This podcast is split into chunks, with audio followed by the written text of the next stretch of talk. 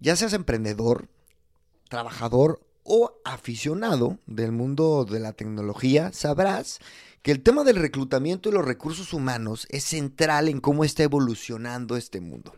Mira, cuando llega el coronavirus, eh, muchas empresas decidieron ahora sí volcarse a su transformación digital y evidentemente la demanda de perfiles tecnológicos explotó. Esto afecta a, las empresas, a los empleados, a regulaciones, al gobierno. Y bueno, nos afecta a todos los que estamos en esa industria, ¿no? Y bueno, yo quería traer a alguien que fuera experto en, estos temas. Y mira, Gerardo Canaguati es una persona que lleva 15 años en la elite del reclutamiento, primero como director general en Hayes México, una de las empresas de reclutamiento más importantes del mundo, y después aquí en las oficinas centrales en Madrid. Después la vida le da una sacudida y, este, y nos cuenta de, su emprendimiento. Él decide abrir una empresa de reclutamiento, pero con unos valores muy claros y ahora sí que depurando lo que le gustaba y lo que no le gustaba de sus años y de su experiencia, ¿no? Entonces hablamos precisamente de los nuevos valores con los cuales reclutar, de los retos, ¿no? Ahora con este tema del coronavirus, todos nos fuimos a casa, de los retos, también de las tendencias. Y es una charla muy, muy completa de un tema que creo yo que se habla poco. Y bueno, ahora sí, episodio 101.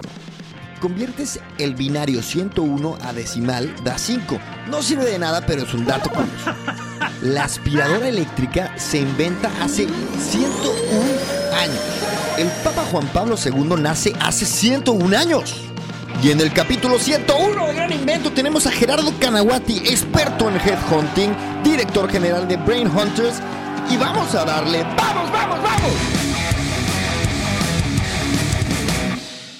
Señor, muchas gracias por estar aquí. A ti, Cris, encantado. Un paisano en Madrid. Es correcto, ya voy a hacer tres años aquí. ¿Cómo te sientes Chil por acá? Chilango madrileñado, de maravilla. Me encanta, me encanta España, me encanta Madrid. Y, y, más allá del verano madrileño, todo lo demás la llevo muy bien.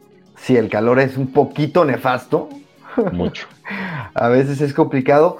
Eh, na, cuéntanos rápidamente, Gerardo. Tú vienes de un background de años y años de estar en el mundo de recursos humanos. Has visto de cerca la evolución del mercado laboral en México, en los últimos años en España. Luego ahora te toca emprender. Cuéntanos un poco cómo, cómo, cómo es esta trayectoria. Bueno, en, una cáscara de nuez, yo empecé hace 15 años en, en, el mundo del reclutamiento por accidente. Nunca nadie se levanta pensando en que quiere ser headhunter. Y me fui involucrando, me fui metiendo, trabajé para dos compañías transnacionales de reclutamiento y en mi última experiencia me transfirieron a, a, Madrid. Esa es la razón por la que llegué.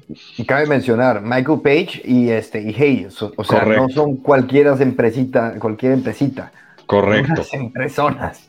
Sí, y, y, justo antes de venir para acá tenía, tuve el reto de, de dirigir, era el, el, el, Managing Director de México. Fue una experiencia increíble porque en, en las dos compañías me tocó hacer el startup, from scratch. En Michael Page yo no era el número uno, pero era el número dos en la nómina. Estaba uh -huh. mi jefe y ya luego me tocó ver cómo se fue conformando el equipo y es una experiencia fantástica. Ser dos pelados y de pronto voltear y ver un piso completo lleno de gente, decir, aquí dejé mi huella. Y en, y en Hayes, ahí otra vez, volver a empezar desde, desde abajo, eh, poner la marca, implementar las unidades de negocio, He pasado por prácticamente todas las unidades de negocio eh, o especialidades, ventas, eh, healthcare, ingeniería, academia de suministro, IT, legal, por, por, uh -huh. por todas. Al final del día es, es, el bagaje que me ha dejado. Y hace aproximadamente un año terminó mi relación con Hayes aquí en España y de pronto me encontré eh, con una mano sobre la otra pensando qué quiero hacer. Y, y, en, este, en este proceso hubo mucho, hubo mucha, mucho análisis de qué quiero hacer con mi vida, me gusta el reclutamiento, eh, soy bueno reclutando, pero quiero darle, quiero darle un giro. Y las, ahora sí que hay que tener cuidado con lo que uno pide porque se vuelve realidad. y, coincidí con, con Josep, que ahora es, es mi partner, y él ya tenía cuatro años en Barcelona con un negocio de, Executive Search, y surgió la oportunidad de, montar y, expandir Brain Hunters a, Madrid, y en eso estamos, justamente es eh, seguir haciendo lo que estamos haciendo, pero eh, con, con, una sensación más a flor de piel de, de lo, que, lo que es el, el transcurso, la vida de un candidato, son personas y, la filosofía primordial es, me encantaría poderle ayudar a todo mundo, pero no me da la vida en este momento, es expandir, tener más manos, pero a la gente con la que contactemos darle, o sea, que las personas estén en el centro de la ecuación. Eso es la clave. Las personas, los que están buscando trabajo, evidentemente los clientes son, son importantes, ¿no? Pero, pero ¿qué diferenciador hay? Los candidatos, los candidatos, yo creo que es muy fácil perder piso en un negocio de reclutamiento cuando, cuando estás manejando tantos datos de, vidas, de salarios, de tal, se, puede, se puede tergiversar la, realidad. Pero al final, atrás de cada currículum hay una persona, hay una familia, hay, hay una esperanza. Y, es sensibilizar, no queremos masificarnos, eh, sino tocar solamente lo que realmente podamos controlar y, y, transformar, hacer realmente un mm. cambio. Me, ha tocado, me ha tocado estar, estar desempleado y este, me ha tocado varias veces buscar chamba y estar en la búsqueda. Lo que te quiero es, a, lo que voy es, me da, cuando he estado en, esas en esa posición, me da la sensación, a ver qué opinas, que es el negocio del reclutamiento es es como muy polarizado, está muy polarizado. Al mismo tiempo están buscando gente, pero al mismo tiempo luego es como desecha a la gente de una forma muy rara. O sea, muy, yo, yo lo siento que es como los, los managers de los futbolistas, que al mismo tiempo, güey, ellos no juegan fútbol, pero ahí están sacando la lana del futbolista, ¿sabes? Y cuando estás del otro lado, te, te es muy raro, güey. Tú, ahorita que estás ya con tu emprendimiento, que tiene un objetivo de ser más cercano, más humano, de ser un poco más cómplice de, este proceso. ¿Qué me podrías decir al respecto? ¿Es así? ¿Qué, qué opinas? Pues mira, yo creo que, yo creo que sí. Yo creo que es, muy fácil que se pierda eh, la sensibilidad cuando el objetivo es, es lograr un, resultado financiero, eh, incrementar las ventas respecto al trimestre pasado o al año pasado, y entonces de pronto el motor se vuelve, se vuelve puramente eh, comercial puro, hacer, hacer facturación, facturación. Y yo creo que en donde está realmente la magia de este negocio es en poder hacer conexión con las personas, el, el, establecer un vínculo y también saber decir, no, mira, de verdad me encantaría, pero no te puedo ayudar, no crear falsas expectativas. Pero la gente que confía en uno, pues tratarla como persona y eso al final del día eh, la gente lo agradece. Oye, no quedaste seleccionado por tal y tal razón, eligieron a alguien más. Eh, no te puedo garantizar, nadie te puede garantizar que te van, que te van a contratar, este, sea quien sea el, el, el reclutador o la firma o lo que sea, pero sí por lo menos pueden garantizar el tipo de servicio que deben de estar brindando.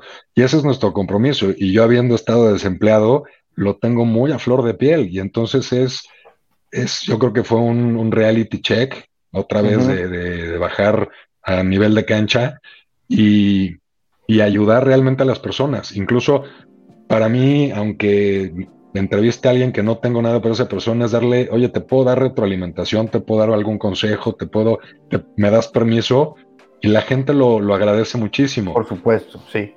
sí, nadie, Nos, nadie nos enseña a hacer, o sea, ahorita en, mucho, en muchos másters sí te enseñan de que la foto de LinkedIn y no sé qué, pero no, realmente no te enseñan a hacer un currículum, este, y bueno, sí, la verdad, eh, bueno, es, es toda una, es todo un todo un tema, pero yo quiero que me digas, tú desde el, tú estabas como en el mundo como rockstarero de, del, del, del headhunting, ¿no? La verdad. Sí. Este, o sea, estabas así en el, en el, en la punta, digamos, de una gran empresa, te mandan a España, puestazo, y luego, pues, te quedas sin chamba. ¿Cómo es eso? Pues es duro, sobre todo cuando, a ver, yo creo que lo que nos enseñan, por lo menos a mí me tocó a mi generación, eh, yo soy, pues ya no sé ni, soy generación que, este X me parece que soy, eh, te enseñan que el éxito es equivalente a cuánto, cuánto ganas y qué cargo tienes en qué empresa. ¿no? Y eso es, esa es la medida de éxito.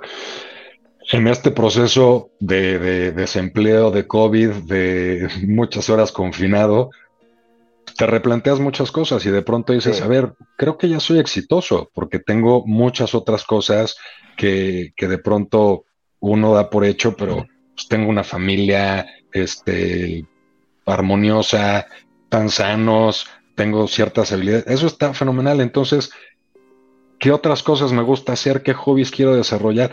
Y entonces la definición de éxito cambia y es encontrar un balance. Son, son muchos aspectos que, que, conforman esta definición de éxito. Fue fuerte para mí porque pues durante muchos años estaba como, como hámster en una rueda persiguiendo algo, pero pues, gira sobre su propio eje y de pronto lo que era mi definición de éxito se derrumba. Y, es ahí donde dices, sopas, ¿no? Y qué depresión. Entonces, fue, fue muy, pues, te vuelve más humilde y también te sensibiliza hacia el tipo de, negocio que quieres, que quieres establecer. Entonces, yo no tengo empacho, o sea, el, pues, no, y está increíble. yo creo que uno de los, de los valores con los que más me estoy encontrando y que quizá yo, o sea, que yo no tenía, yo no estaba seguro de que, de que era así, es que hablo con mucha gente que tiene toda la libertad y la vulnerabilidad de hablar de momentos duros, porque, pues, güey, no está mal, ¿no? Igual y esos son complejos, igual yo de, que, que no, me, me da miedo hablar de igual y de tropiezos, me doy cuenta que hablo con gente que no, no tiene un problema. A mí, a ver, este podcast es de tecnología y quiero saber, estamos en un momento apasionante del tema de reclutamiento. O sea, estamos viendo una, una, cantidad de locuras que suceden con el afán de, de satisfacer este mercado que está muy hambriento de perfiles tecnológicos. Pero antes de que me digas el presente del ecosistema del reclutamiento. Hiring for your small business? If you're not looking for professionals on LinkedIn, you're looking in the wrong place. That's like looking for your car keys in a fish tank. LinkedIn helps you hire professionals you can't find anywhere else, even those who aren't actively searching for a new job but might be open to the perfect role. In a given month, over 70% of LinkedIn users don't even visit other leading job sites. So start looking in the right place. With LinkedIn, you can hire professionals like a professional. Post your free job on linkedin.com slash achieve today. Tecnológico Eh, cuéntame un poco de en estos 15 años, me dices que llevas en, el mundo de reclutamiento, eh, ¿cuáles, han sido, ¿cuáles han sido esos perfiles top? ¿no? Este, hace 15 años, no sé, luego después marketing digital, me imagino hace 7 años por ahí, y luego ahorita, ¿cómo está? Pues mira, ha habido, ha sido, ha sido exponencial la forma en la que se ha ido transformando el, reclutamiento. Antes, por darte un parámetro, las posiciones tecnológicas probablemente representaban un 10% de, de, del revenue total de, la, de las compañías. Eran, sí, las estaban buscando a un responsable de sistemas o alguien de infraestructura. Eh, por supuesto, la digitalización no era un tema, era, eran cuestiones más hard, eh, ocasionalmente implementadores de alguna ERP, cuando no lo externalizaban, e incluso cuando lo externalizaban estaban un, un vínculo entre, entre la consultora, implementador. Entonces eran, eran posiciones mucho más, eh, digamos que de back office, ¿no? Eran, ahí las tenías. De soporte, ¿no? De soporte, sí. O sea, back office no en, no en un contexto peyorativo, pero era staff. Hoy en día las organizaciones están buscando, antes que, comerciales, están buscando gente de, de, IT de las diferentes vertientes. Entonces, eh, yo creo que ahí es donde, donde haciendo una fotografía, un antes y un después, donde dices, aquí hay más de 10 diferencias. Y, también esto ha tenido un impacto brutal en el perfil de la gente que se incorpora. Eh, ¿Qué quiero decir? Las credenciales ya no son tan relevantes. ¿Dónde estudiaste? Eh, ¿qué, tipo de, skills de comunicación? No, no, no. Ahora es los hard skills son los maestros. Claro, ayuda mucho el, tener habilidades de liderazgo, de comunicación, sobre todo para acceder a, puestos más altos. Pero eh, si, reclutar perfiles tecnológicos no tiene nada que ver con reclutar perfiles financieros o, comerciales, ahí aquí se requiere, sobre todo porque es gente con una filosofía del trabajo muy distinta, muy diferenciada a la que se solía tener para posiciones más convencionales. Aquí es gente mucho más emprendedora, más, más aventurera. Antes de que de pedirte que me digas exactamente cuáles son esos roles, esos perfiles tecnológicos, este, dime, hace siete años me parece, hubo un boom en el tema digital, ¿no? Eh, empieza Facebook y eh, explota y empieza ese tema del marketing digital. Y mi, mi sensación, un poco también como players, como parte de, es que se, se apagó, o sea, fue como ¡fum! Y, se acabó. ¿Qué pasó con esta industria? ¿A dónde? ¿Qué, qué? ¿Se hizo muy técnica? ¿Qué les pasó a estos perfiles? Mira, yo creo que, yo creo que son, son olas, son olas, y de pronto algo se pone de, en boga y todo mundo al mismo, al mismo tiempo lo quiere, lo quiere implementar o lo quiere adoptar. El tema es que hay una, hay, hay, una cantidad limitada o finita de talento. Entonces, de pronto, la, la oferta es menor que la demanda. Esto genera eh, inflación de salarios y mucha gente para los proyectos, pero también las tecnologías van evolucionando. Entonces, de pronto se quería implementar un sistema, un tal, y en ese proceso surge algo nuevo que nadie había visto venir, que, sustituye o que reemplaza los proyectos que se habían dejado en el, en el pipeline. Entonces, e, esto es relevante porque particularmente en el, en el mundo de, la tecnología, de la informática, es algo a lo que los candidatos son muy sensibles, a la formación, a la, la constante capacitación, y es, es un elemento de una motivación o un elemento de decisión importante. Llega un punto que dicen, me estás pagando lo mismo que otros cinco jugadores, pero qué formación, qué habilidades voy a poder desarrollar. Y esto es porque la tecnología, pues, este, no, no, no para. Entonces. Sí, no perdona. Exactamente, de pronto está en boga una biblioteca particular de Java y mañana sacan otra. Y entonces. De hecho, gran parte, de hecho, uno de los de las razones principales por las que empecé este podcast fue porque me daba cuenta que entraba a chambear a un, por ejemplo, a una posición muy de marketing y de repente me daba cuenta que me estaba perdiendo todo lo que pasaba en X, en X temas, ¿no? Y luego entraba a una posición mucho más, quizá de tecnología, desarrollo de software y tal, y me perdía de otras cosas y dije, güey, necesito un lugar para, para enterarme lo que pasa, aunque sea para enterarme, ¿sabes? Este, ¿Cuáles son ahorita, Gerardo, los roles? Ah, y, y como otra anécdota, paréntesis, este, yo trabajaba en marketing cuando me llega, me contratan en una consultora para ser product owner de, la aplicación de McDonald's en España. Y yo no sabía que iba a ser product owner. Güey, yo no sabía lo que era ser un product owner. O sea, me contrataron así y dijeron, este güey, ¿sabes? Y lo ponemos, porque había, claro, una demanda fuerte y quizá no habían, no habían, este, no estaban en esas posiciones. Pero, ahora sí, ¿cuáles son los perfiles tecnológicos más demandados ahorita? Ahora. Mira, a finales, a finales del año pasado, antes de, perdón, del año antepasado, del 2019, concretamente en Europa solamente el 2% de las empresas habían, habían completado su transformación digital. Ahora, con la, con la pandemia, se puso, se, se catalizó la necesidad de No sé si oye el circo que tengo atrás, pero... pero te digo, la neta, está espectacular por un lado y por otro lado, eh, con la música de fondo no se va a Y se va a perder, Te lo aseguro, ya tengo aquí 100 entrevistas, eres mi 101, señor. Te lo, te lo aseguro que no te preocupes si tú fluyes. One oh one, me gusta el número. Tú. Entonces, todo esto, todo esto es invocado en un, en, un, en una serie de retos para las organizaciones que necesitan reactivar eh, sus, empresas y, tienen que tirar del aspecto tecnológico.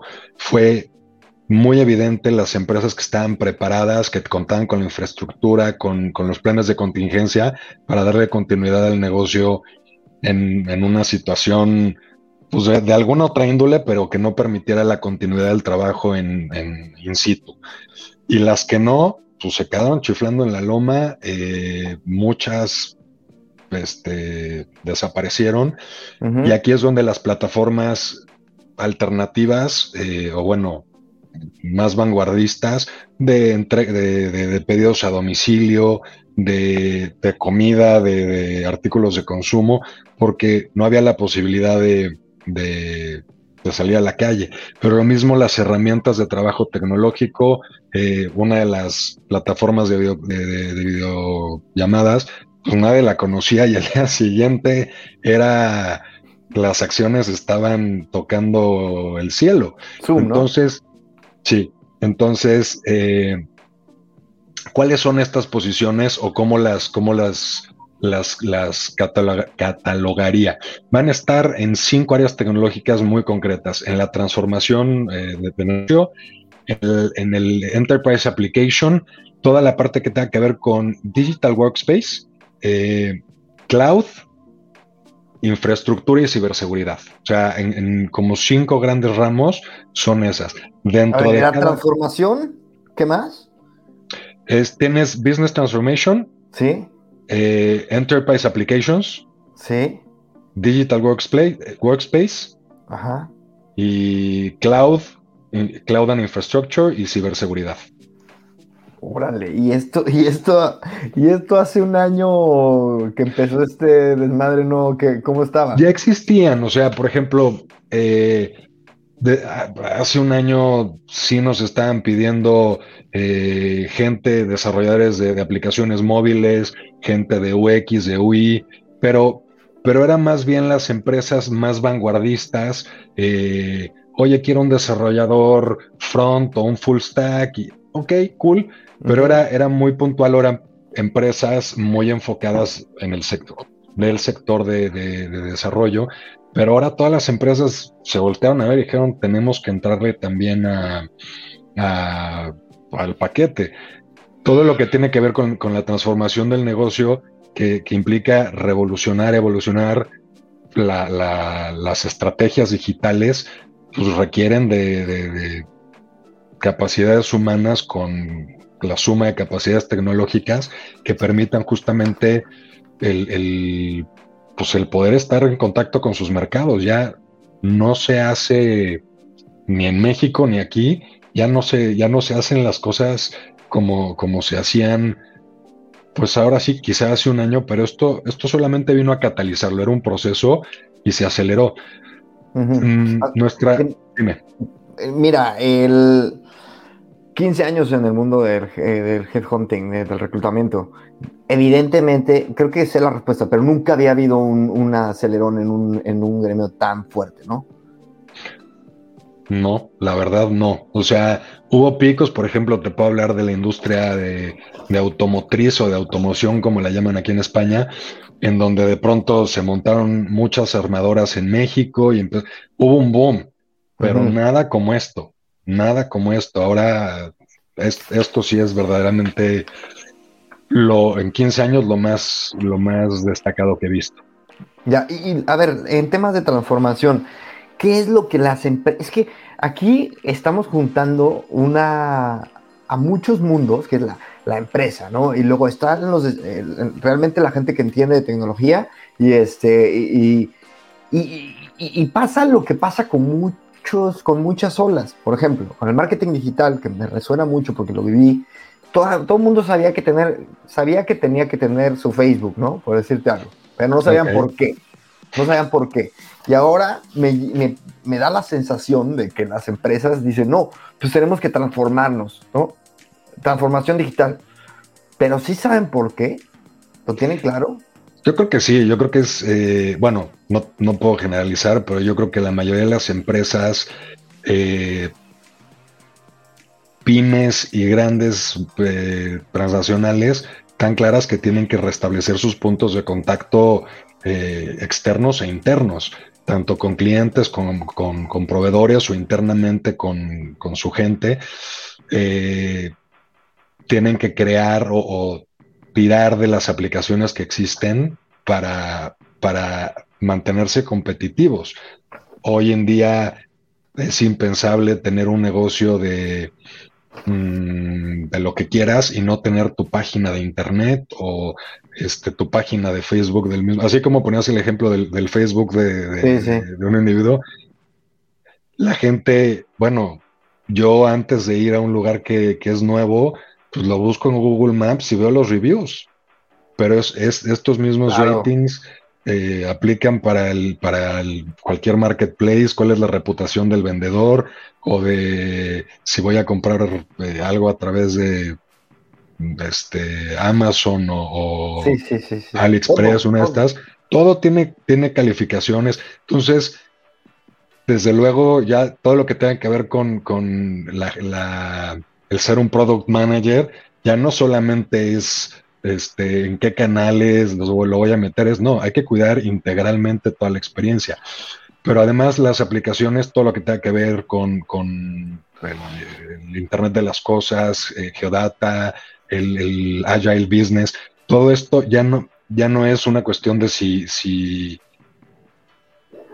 Mira, para ser muy honesto, a lo mejor no todo mundo eh, capta la, el por qué, pero se dan cuenta que algo se está moviendo y si no se suben en el barco se van a quedar este, muy atrás. Entonces, aquí, aquí es donde las empresas, este, por ejemplo, las factorías de software muy especializadas, están teniendo un boom tremendo porque están entregando soluciones llave en mano para, para muchas empresas que, no quieren explorar o no tienen los recursos para explorar eh, todas las, las... O para contratarlos y hacerlos in-house, es que está muy difícil. Y luego también hay un tema de, el tema... Es que la, tecnología va cambiando tan rápido que al mismo tiempo las metodologías, ahorita que dijiste Agile, ¿no? Este, Scrum y todos este, estos rollos que simplemente un día es que yo me acuerdo de aquellos, eh, aquellas, aquellas épocas de desempleo. Eh, me metí a buscar y decía, güey, ¿cómo puede ser que de la noche a la mañana, de un año para acá, ahora ya todo el mundo está buscando a alguien que sepa de metodologías ágiles, de no sé qué? Yo decía, este güey no existe. O sea, e, esta posición que están buscando, que, sepa tanto, porque claro, luego se ponen palabras de moda, metodologías y las meten en la posición a ver si encuentran. Eso es muy mal, reclutadores. Pero a ver, ¿qué es esto del digital workplace? Me dijiste que workplace, me dijiste que es una de las de las más de las más este, buscadas por las empresas y yo la neta es que ni me suena. Es, es la digitalización, el, business transformation es la digitalización de, del... No, del digital workplace o, lo escribí mal. Me dijiste transformación. Ah, digital workspace. Este, workspace. Sí.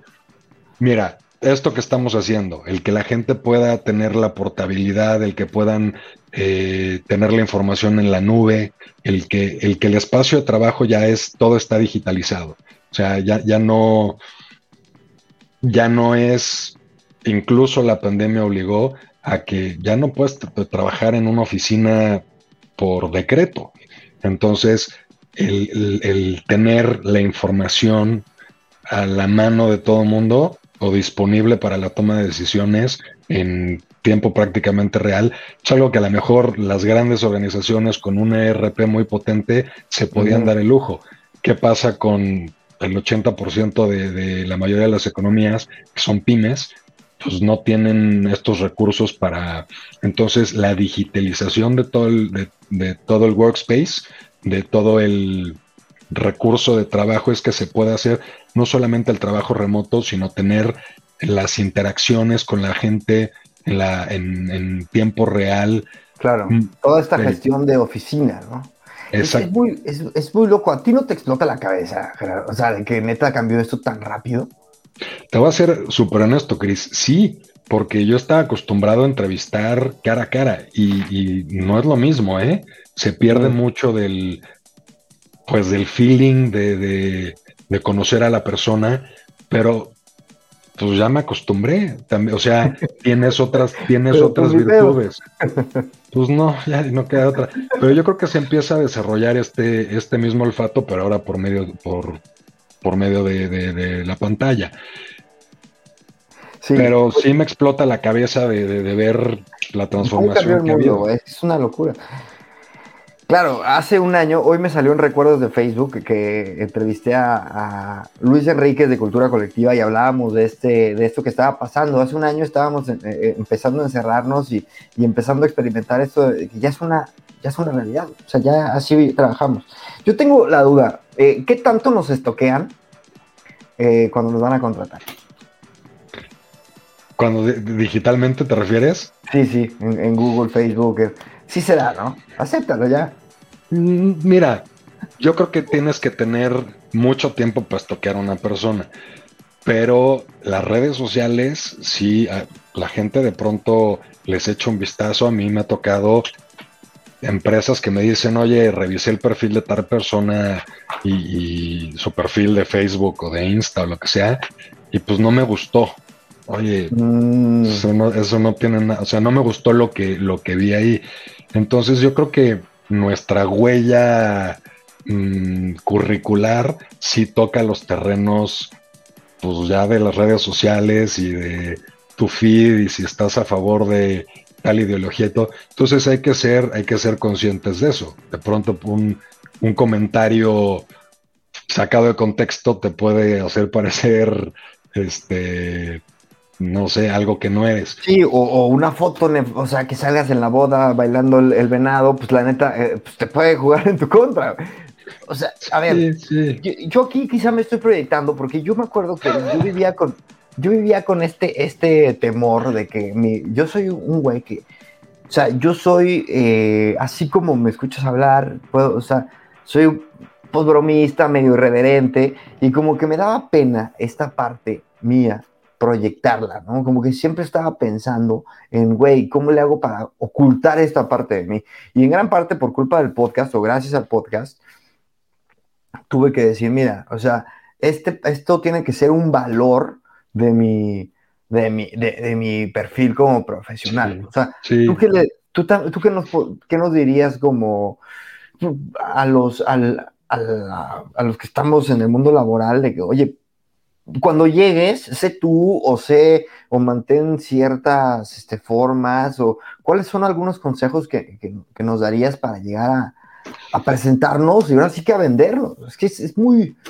es un dilema. ¿eh? Yo, creo, yo creo que es, bien complicado, Chris, el, el tratar de tapar el sol con un dedo. Al final del día somos personas y podemos actuar de cierta manera, hacer un performance para una entrevista eh, pero luego, si nos contratan, vamos a tener que, quedarnos clavados en ese personaje el resto del tiempo.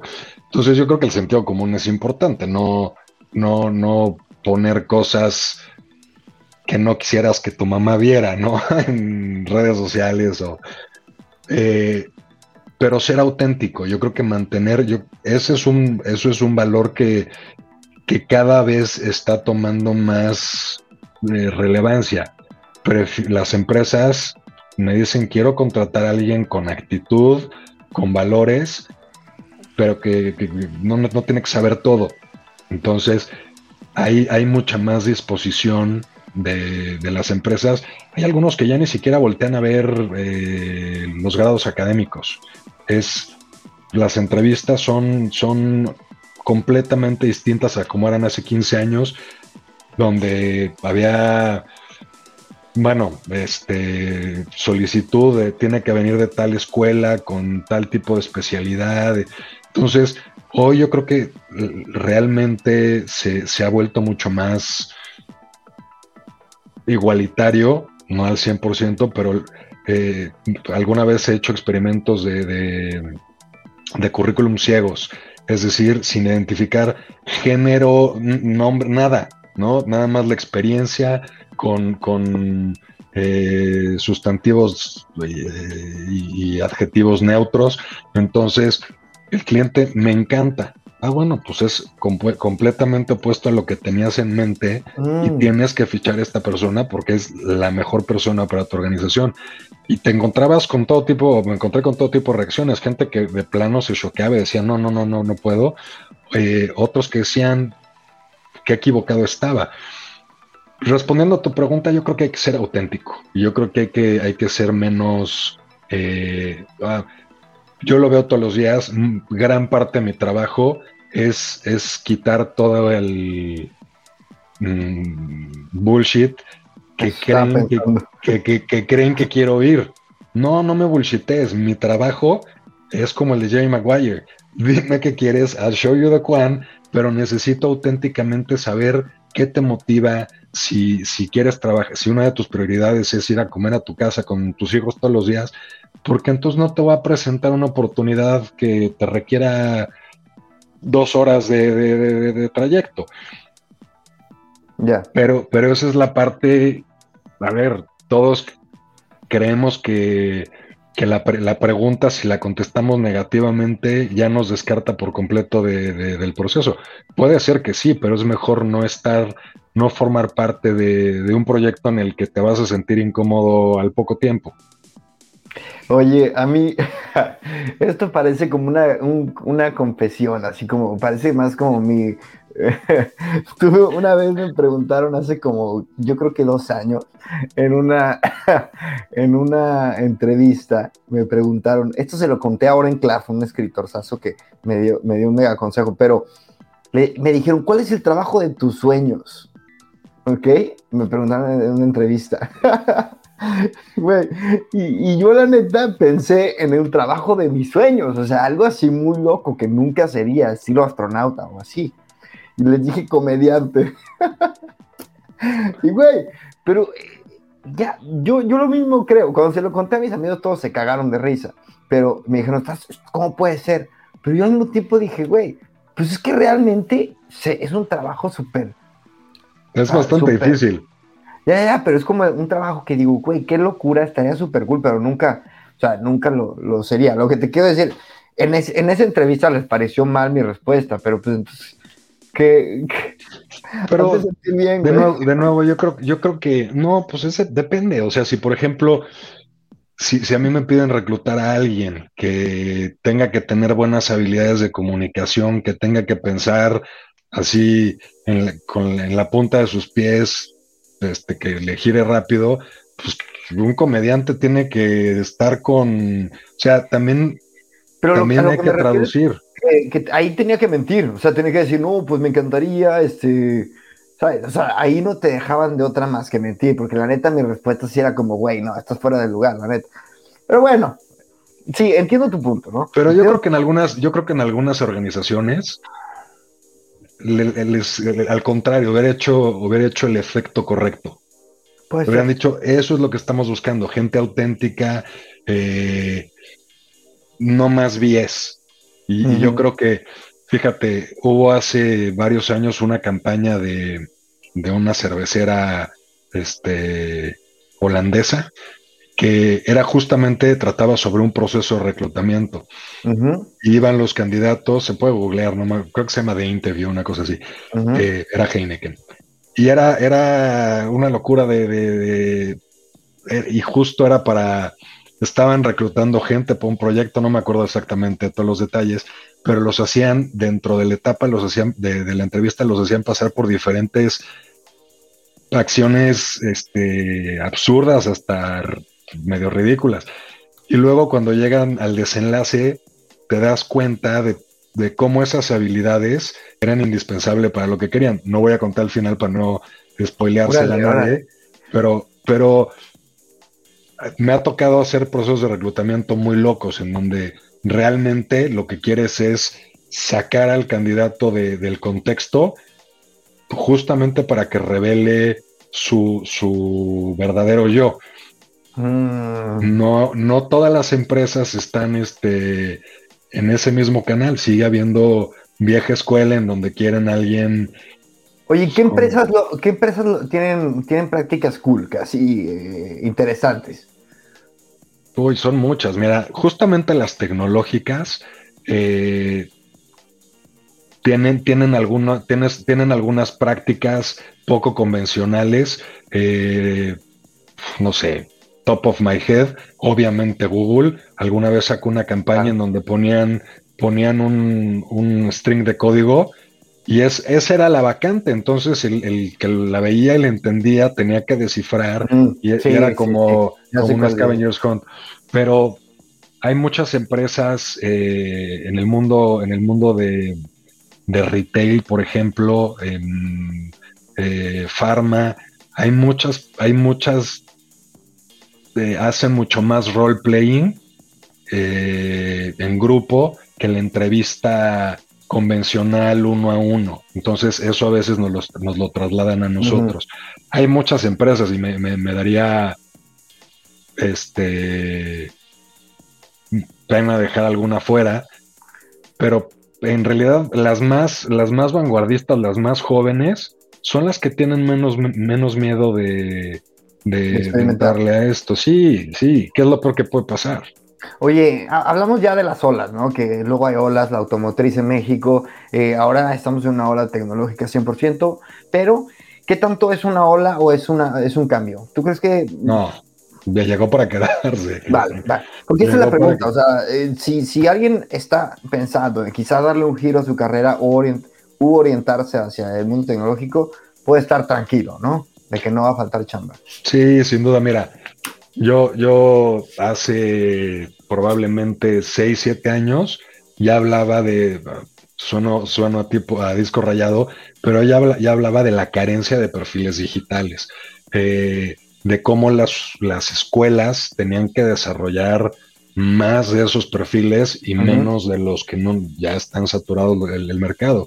El mercado ya no necesita más administradores, ya no necesita más abogados, pues está, saturado el mercado. De hecho, eh, creo que era solamente un 17%, una cosa era menos del 20% de la gente eh, ejercía la profesión en la que se había formado.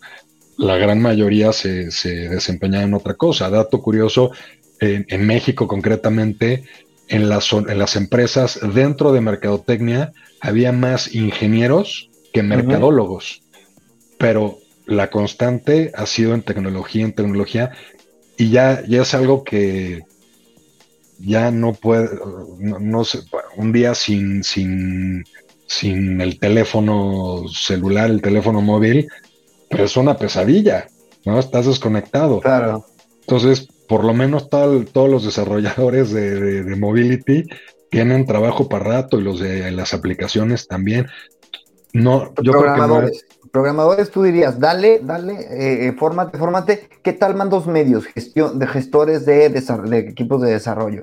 ¿Cómo ves eso? También, también, mira, yo creo que yo creo que hay trabajo para todo el mundo. O sea, no importa si estás, la, Qué fuerte, qué fuerte. Para todo el mundo en, tecnología. Todo el mundo en tecnología. Ah, ok, ok. Sí, aquí, aquí la cosa es se tienen que estar manteniendo eh, en constante, en constante reciclaje o reinvención, sí, porque, a ver, la, la, la, forma convencional de pensar era también, pues yo me, me formo, me preparo, salgo con mis títulos y certificados y ya, ya estoy. Y el mundo de la tecnología nos ha venido a mostrar que pues está todo dar que hayas aprendido a programar en C++, pero si, si no te mantienes eh, actualizado y a la vanguardia, de pronto te vuelves arcaico. Entonces, eh, si haces una búsqueda en cualquier Mm, en cualquier plataforma de, oportunidades profesionales, más del 50% de las posiciones son tecnológicas. A nivel gerencia, en adelante, tienes desarrolladores, tienes gerentes de, infraestructura, ciberseguridad, data analyst. O sea, sí, sí. te puedo echar aquí toda la yo soy, uno de ellos. Yo, yo, yo, de hecho, soy arquitecto, güey. Yo estudié arquitectura y soy product owner de, un equipo de desarrollo maravilloso que le mando un saludo, que seguro están escuchando. Este, a ver, tema de rotación. En, la tecnología, antes era un tabú también rotar, ¿no? O sea, lo, lo, que tenías que hacer es este, estar, entrar a una empresa y estar ahí 10, 15 años y luego quizá moverte y estar otros 10, 15 años jubilarte. Ahora no, y más en el, en el modo tecnológico. Va. Yo creo que, a ver, tenemos que hacer una. Voy a, voy a dar un poquitín de contexto. El, sacando de la ecuación a, la gente de, tecnología, el dato era antes la permanencia, y cuando te digo antes, hace dos décadas, la permanencia promedio, media de un profesional en una empresa era entre 8 y 10 años. Eso era normal. Qué, qué huevo. Ahora, eso se redujo a 3. Entonces. Wow, fuera de tecnología. Eh, fuera de tecnología, sí. Uf. O sea, la media es la gente está tres años y se mueve. Claro, el, problema de los promedios es que igual tienes a alguien que lleva 10 años y uno se cambió a los seis meses.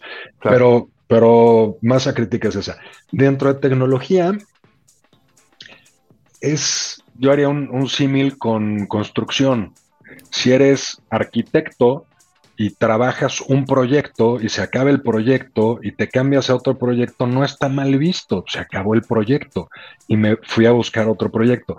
Entonces es muy común que, los profesionales de IT vayan por proyectos y se estén moviendo, incluso eh, trabajen como, como contratistas autónomos, en donde tienen ellos un expertise muy específico que se necesita en una etapa de un proyecto, en una implementación, en, un desarrollo, pero ya que terminó, se cambian.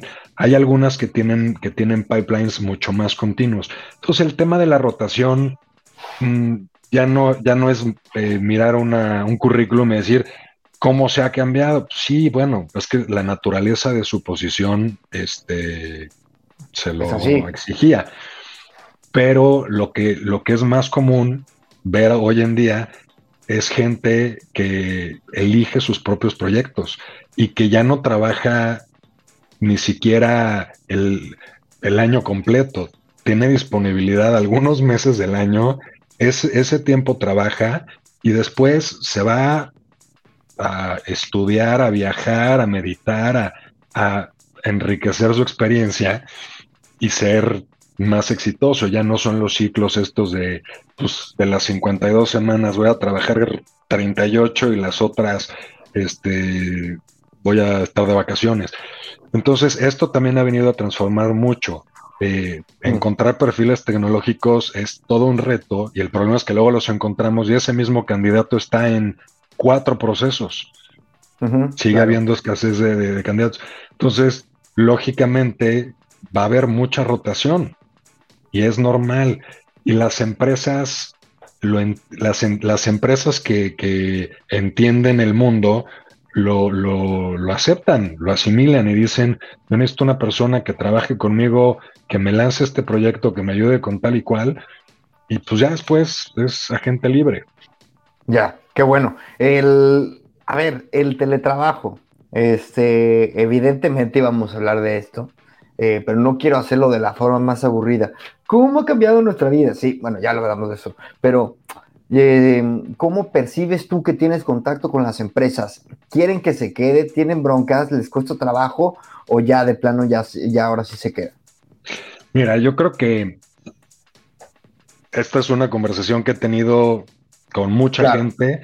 Me imagino. Con clientes, con candidatos, con colegas es un efecto de péndulo. Entonces, primero era el presencialismo, el estar en la oficina, que te vieran, porque si no estabas ahí, entonces no estabas trabajando. Eh, y de pronto viene la pandemia y pues no hay opción, todo el mundo a su casa y trabajo remoto. Y, y de pronto pues se, se, destapan muchas posibilidades. Hay empresas que por la naturaleza misma del negocio, pues no pueden tener a la gente 100% remota.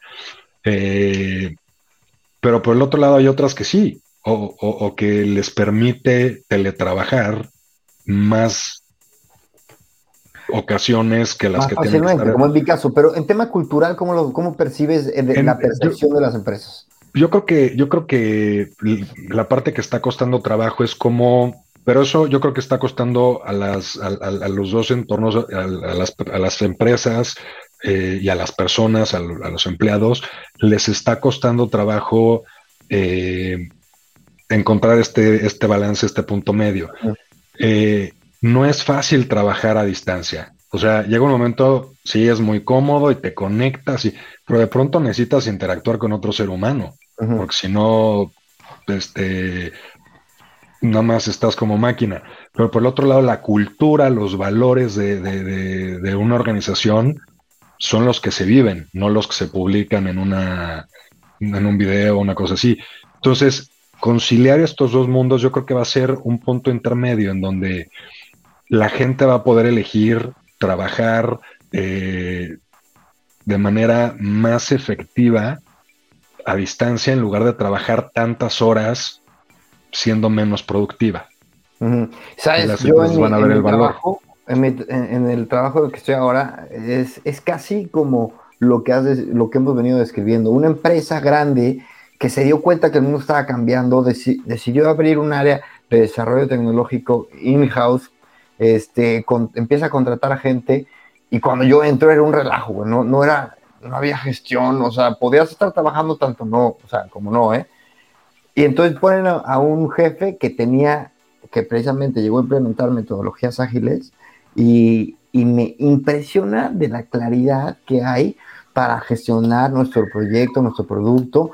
Eh, te juro que nadie se puede hacer web porque te das cuenta y, es como la metodología está ahí como para que todo sea transparente. Es, decir que, o sea, lo que, lo que quiero decir con esta aportación es, en un mismo, en un mismo, eh, en una misma empresa, pues quizá el método, o sea, es el que se tiene que ajustar, ¿no? A la, aunque trabajes en tecnología, yo, pero yo creo que eso es, eso es común a, muchos sectores, Cristian, porque mucho tiene que ver con, el miedo al cambio por la incapacidad o la ignorancia mm. de cómo gestionar esto. Pero pues si haces, tienes un equipo de trabajo de 20 personas, todos están remotos y quedas a un Scrum a las 9 de la mañana, a las 9 y media ya todo el mundo tiene hechísimo su, su task y es en 20, 30 minutos, está claro quién está haciendo las cosas y quién no. No tienes que, no tienes que, pero desarrollar o formar a los gestores en estas habilidades, pues también se tiene que, se tiene que hacer.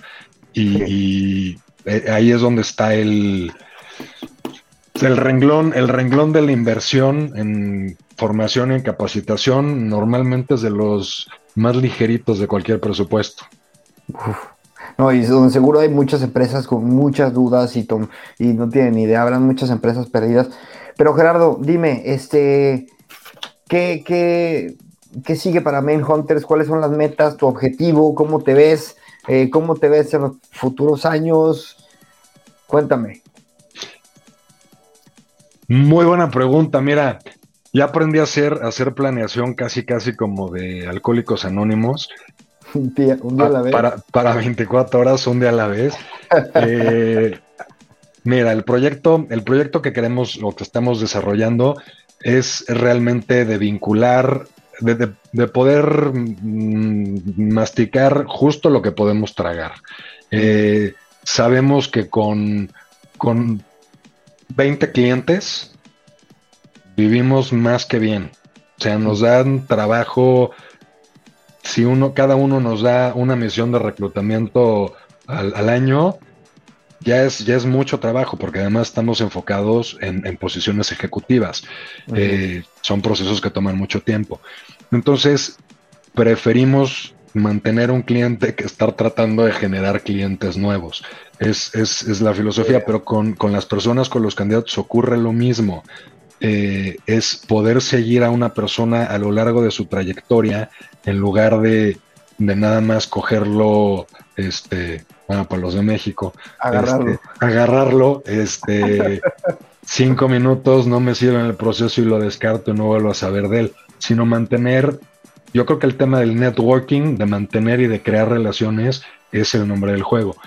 Eh, me gustaría, me gustaría realmente eh, abocar por lo menos lo que queda de este año, toda mi energía y toda mi atención, justamente en eso, en desarrollar un proyecto en el que podamos tocar significativamente la vida de más personas de la manera correcta, en lugar de, de trabajar volumétricamente con muchos clientes. Y a mí lo que me gusta es esto, la interacción con las personas.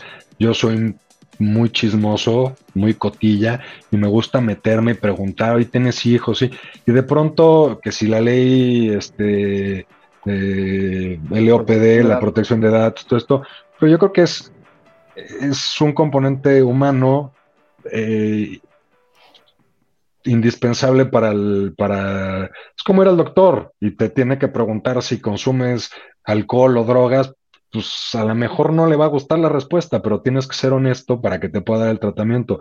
Yo creo que nuestra profesión, mi profesión es muy equivalente en esto que la gente me diga la verdad más horrible. No importa, he escuchado de todo, pero para poder realmente ayudarle a gestionar correctamente la, su vida profesional y darle consejos en esa línea, no me voy a meter en la parte personal ni privada, que eso ya no es de mi territorio. Me puedo recomendar a alguien, pero ya no me meto. Si te pides opinión. Sí, pero he, tenido la, en estos 15 años he tenido la fortuna de, hacer grandes amistades con, candidatos que me han invitado a eventos familiares porque esto es algo que trasciende, no es, no es algo transaccional de una sola vez y esa es la parte bonita de este trabajo. Entonces, para allá estamos perfilando, somos gente joven con esta mentalidad más bien de, nos vamos a hacer viejos, vamos a ir construyendo nuestras relaciones para los próximos 20 años. Qué maravilla, señor. Pues Encantado, capítulo 101, eh, nos despedimos. ¿Algo, ¿Algo con lo que quieras despedirte? Pues manténganse auténticos. Eh, no, no, si están en un momento de, de, desempleo, no desesperen. Este, siempre hay luz al final del túnel por más improbable que se parezca, y si están pasando por verdaderamente un mal, un mal, una situación muy mala, pidan ayuda. O sea, pero ya en, hablando en serio, no se desmoronen y, y, ponderen realmente lo que es valioso en esta vida. Suena muy este, gurú, pero yo creo que tenemos que relativizar un poco el tema profesional. Si no lo estamos disfrutando, lo estamos haciendo mal. No todo es perseguir el billete ayuda un montón, pero tiene que haber significado, tiene que haber propósito. Ahí los quiero dejar, los quiero dejar con eso. 100%. Bueno, muchas gracias a todos. Muchas gracias, nos despedimos. No me cuelgue Gerardo. Y esto fue otra entrevista de Gran Invento.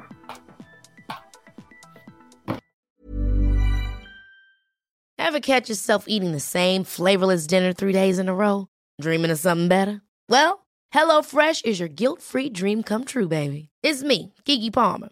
Let's wake up those taste buds with hot, juicy pecan-crusted chicken or garlic butter shrimp scampi. Mm. Hello Fresh. Stop dreaming of all the delicious possibilities and dig in at HelloFresh.com. Let's get this dinner party started.